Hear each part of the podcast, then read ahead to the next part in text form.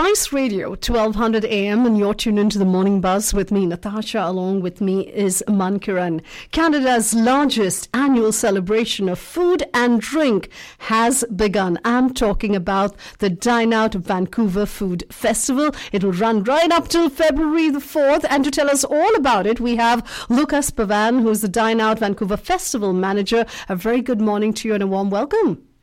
Thank you very much. It's lovely to be back on your show. Well, Lucas, you have a fun job. I envy you. You're kind of curating one of the biggest food festivals in the country. Tell us more. How's it been going till now? Oh my gosh, this year is absolutely amazing. We have yet again a record number of participating restaurants from across Metro Vancouver for Dine Out Vancouver Festival. It's our 22nd annual uh, event, so it's been around for a very long time. Um, and it's really exciting. And it runs from, uh, well, it started on the 17th and it runs through to February 4th. And you know, Lucas, we've kind of left the pandemic behind, and yo, we are at the sweet spot in 2024, again plagued by inflation. So, how do you see this festival impacting both the restaurant industry and the patrons themselves? Um, certainly, we have moved forward, but the industry is still struggling. You know, there's a lot of, of debt out there, and um, costs of food and, and, and lease rates and taxes are always going up. So, right. um, January is a typically time of year that is uh, slow. Um, for restaurants and other businesses. So, an event like Dine Out Vancouver really puts um, a lot of attention on restaurants. It helps them fill their their um, seats so that they can keep employees employed um, and keep doors open at restaurants. And and just the number of restaurants that we have and how it keeps growing every year shows the importance of an event like Dine Out Vancouver. We estimated last year in 2023 that the festival over 17 days generated some 27 million in economic activity for restaurants, hotels, and event producers that participate in the program. So it's really quite a significant impact. That's amazing. What about the patrons who visit the restaurants? What's in it for them? We have over 450,000 seated diners that participate every year. Um, it's a really great way to try new restaurants, go back to old favorites, support restaurants that are in various neighborhoods in which your uh, listeners live. Um, they can get three or more course dinners at price ranges from twenty to sixty-five dollars, depending on the type of restaurant. There's a huge variety of, of restaurants to choose from. Every uh, cuisine type and culture is represented. It's a it's a, a really great uh, sample of um, dining in Vancouver, and the food is delicious.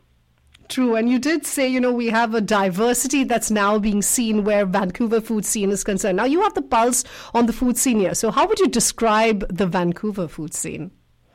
You know, what's unique about Vancouver's restaurant scene and culinary in general is the influence of all the different cultures that we have here in Vancouver and the blending of flavors. So you'll often get different cultural flavors being influenced together and pairing up in how it is that food is prepared.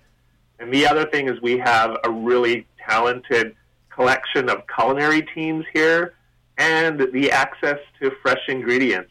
We are on the ocean. We're surrounded by farms and wine from the Okanagan. So we are um, at the culmination of a lot of really great things that are happening for us from a cultural perspective, from an ingredients and sourcing perspective, and from the talent that puts everything together. Wow, that sounds very interesting. Now, I also know when we talk about diversity, you also have the Vancouver's OG Street Food Festival. Tell us more about that. Yes, we do. So this is our, uh, I think, our 12th year that we're running Street Food City at the Vancouver Art Gallery. It started yesterday. We were supposed to start on Saturday, but the snow did delay us a little bit. Um, but we have anywhere up to 12 different food trucks every day up until the 28th that gather around at the um, at the plaza outside of the Vancouver Art Gallery There's tents so you can stay dry. Um, but it's a really great way to sample from a number of different food trucks all at the same place. Normally, you know, they're scattered throughout the city, so it's hard to find where they all are, but the favorites are all gathered together for this uh, week long food truck festival at the Art Gallery. It's going to be really great. Lucas, and while we're talking about street food, let me kind of uh, pump in the street food from India. You want to try out the Golgappas if that's available at the Street Food Festival, okay?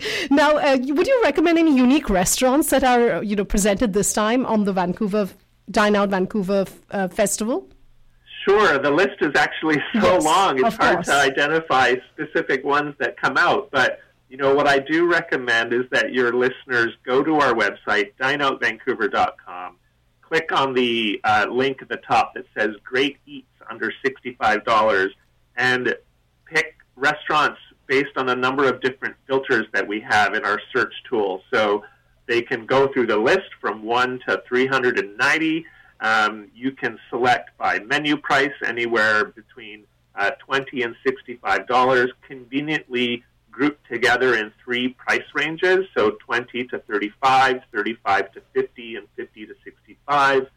You can select various neighborhoods, so if your listeners are in Burnaby, or if they're in South Vancouver, or if they're in Surrey, um, you can certainly narrow down the search um, through that filter, and then even cuisine type, whether it be Indian or West Coast or Indigenous or Chinese, Japanese, Italian pizza. Oh my gosh, it, the, the, the choices are endless. So um, I do recommend that you go to, and that your listeners go to the website and help narrow down that search and then make those reservations. And there are some Michelin starred restaurants as well. There are. This year we have, I believe, about 25 different Michelin rated Wow. restaurants. So it could be a star, it could be a Bib Gourmand, it could be a recommended restaurant. All of them are exceptional. I mean, even if they're not rated by Michelin, restaurants in Vancouver are exceptional. But um, that is also a testament to the festival that even though a restaurant is rated by the Michelin Guide, it can still participate and offer a great value um, menu to to your to your listeners.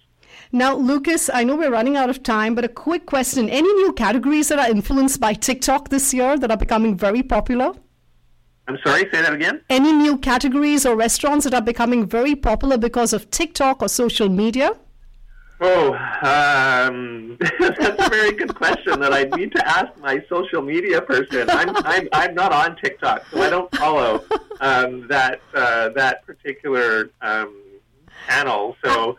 Um, I, I'm sure there are. I'm sure there are. Now, before I let there you must be. There's got to be. But if you follow us on at Dine Out Vanfest on Instagram and Facebook, and I'm sure we have our own TikTok account. yes, you do. Well, Lucas, before I let you go, how can our folks participate in the Dine Out Festival? How can we avail of everything? yeah, so go to dineoutvancouver.com. There are uh, up to 300, almost 400 restaurants participating. You can use the filter to select the restaurant that you want to go to and click on the button to make a reservation or call the restaurant directly. There's a number of different events that are happening. So, food tours in neighborhoods and World Chef Exchanges and Street Food City, as we talked about before.